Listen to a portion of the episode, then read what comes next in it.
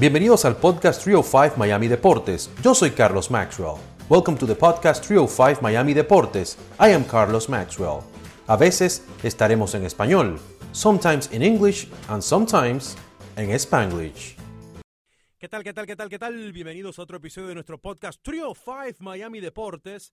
En esta ocasión, señores, vamos a hablar de béisbol, pues tenemos de invitado a un outfielder de los Miami Marlins. Se trata de Jesús Sánchez, un carismático pelotero que empezó su carrera profesional con los Tampa Bay Rays, firmó con ellos en el 2014, estuvo en el 2018 con el equipo de Charlotte Stone Crabs en Port Charlotte y por ahí fue el jugador más valioso de ese equipo de clase A baja de los Tampa Bay Rays. Ya en el 2019, Jesús Sánchez fue cambiado a los Miami Marlins y él hizo su debut de las mayores en el 2020, en la temporada que había muchas restricciones por la pandemia.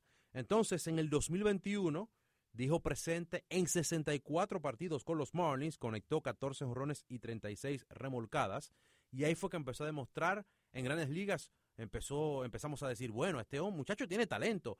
Algo característico de Jesús Sánchez es que siempre está contento, juega con mucho carisma, está siempre feliz en el terreno de juego, eh, le pone sazón ahí al equipo de los Marlins en el terreno de juego y yo dije, mira, hay que entrevistar a este muchacho para nuestro podcast Trio 5 Miami Deportes. Así que fuimos a Lone Depot Park y ahí le hicimos la entrevista a Jesús Sánchez porque en esta presente temporada del 2022 el dominicano está bateando por encima de 300 al momento de hacer este podcast y de la entrevista que le hicimos por allá en la pequeña Habana. Aquí está nuestra entrevista con el outfielder sensación, Jesús Sánchez. Jesús Sánchez, bienvenido a Telemundo 51, mi hermanazo. Un placer tenerte por acá. Háblame un poquito cómo ha sido este inicio de temporada para ti, cómo te has sentido. Estás batiendo por arriba de 300 y nos encanta verte jugar. Bueno, sobre todas las cosas le damos las gracias a Dios. Eh, bueno, eh, lo que sí he estado haciendo es mantenerme muy enfocado en lo que yo estoy haciendo, teniendo autodisciplina y etcétera, etcétera. Y yo creo que eso está resultando. Algo que yo veo que tú siempre estás contento en el terreno de juego, me encanta verte así contento. ¿Qué tan importante es eso de, tener esa picardía en el terreno de juego? Porque hay gente como que muy seria, Jesús, pero tú siempre, te, tú siempre estás feliz.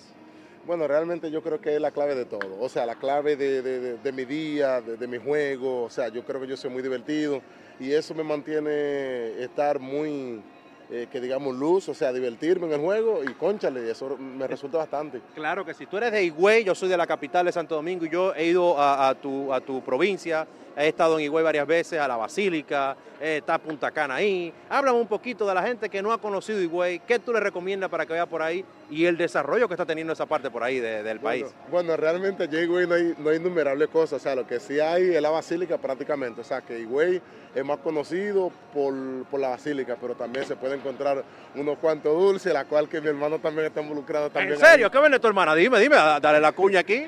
claro, la hermana mía hace unos dulces de, de coco, eh, hace dulce de, de guayaba. De guayaba de, naranja, de leche. Oye, me eso el final. Buenísimo. O sea que ella lo combina y leche con coco, leche con, guayaba, algo así. Eso es bueno, esa combinación. Pero claro que sí, claro. Es la mejor, la mejor. el, que, el que ha ido ahí, güey, y no, ha, y no ha probado ese dulce, no ha comido dulce.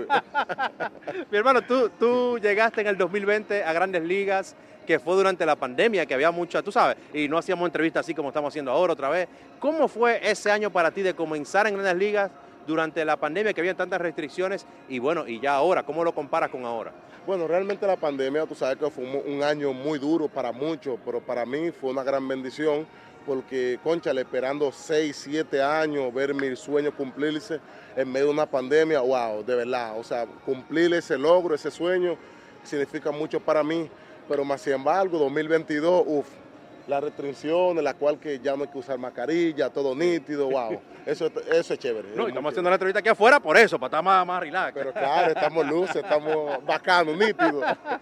Eh, ah, yo estaba viendo en una entrevista que te hicieron en inglés con el traductor eh, Luis Dorantes por ahí, que tú lees mucho. Háblame un poquito qué te gusta leer, eh, cuántos libros lees al año, qué libro me recomiendas. Háblame un poquito porque a mí me gusta leer también. Ok, ok, bueno bueno, sobre todas las cosas a mí me gusta leer la Biblia, pero fuera de la Biblia a mí me gusta leer un libro que se llama Inquebrantable. Uf, el final, yo te recomiendo ese libro. O sea que el que se dedica a leer y a practicar ese libro, inmediatamente hay que ver un cambio en uno porque es muy interesante. Es interesante. ¿De qué se trata? ¿Qué, te inspira a que hagas cosas? Te inspira a la cosa de la vida, o sea, te motiva a vivir eh, día tras vida, eh, día tras día.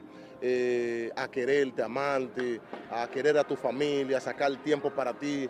Y son muchos detalles que muchas personas hoy en día que, que para ellos no significa mucho, sino en el trabajo, que aquello, enfocado en innumerables cosas y no sacan tiempo para ellos. Y es muy, algo muy interesante. Tenemos que hacer un book club tú y yo aquí, un book club.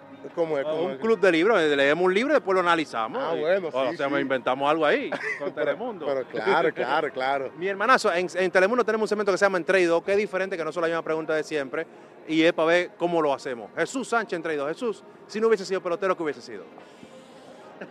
Uy, oh. ay, está duro eso, está duro, está duro. Tal vez trabajando en Central Romana. Ah, no, allá en la Romana. Sí, allá en la Romana, ah, sí, de seguro, de seguro. ¿Qué te gusta más, el merengue o la bachata? Oh. bueno, ¿qué le digo? Eh, la dos, ninguna de las dos. Bueno, si ninguna de las dos también. no, yo me quedo con ninguna de las dos. Ok, una, una baladita de Luis Miguel está bien, que es cumpleaños, por cierto. No, mejor dicho, de, de, Juan Luis Guerra. Ah, Juan, Luis Guerra. algo, algo suavecito de Luis Guerra.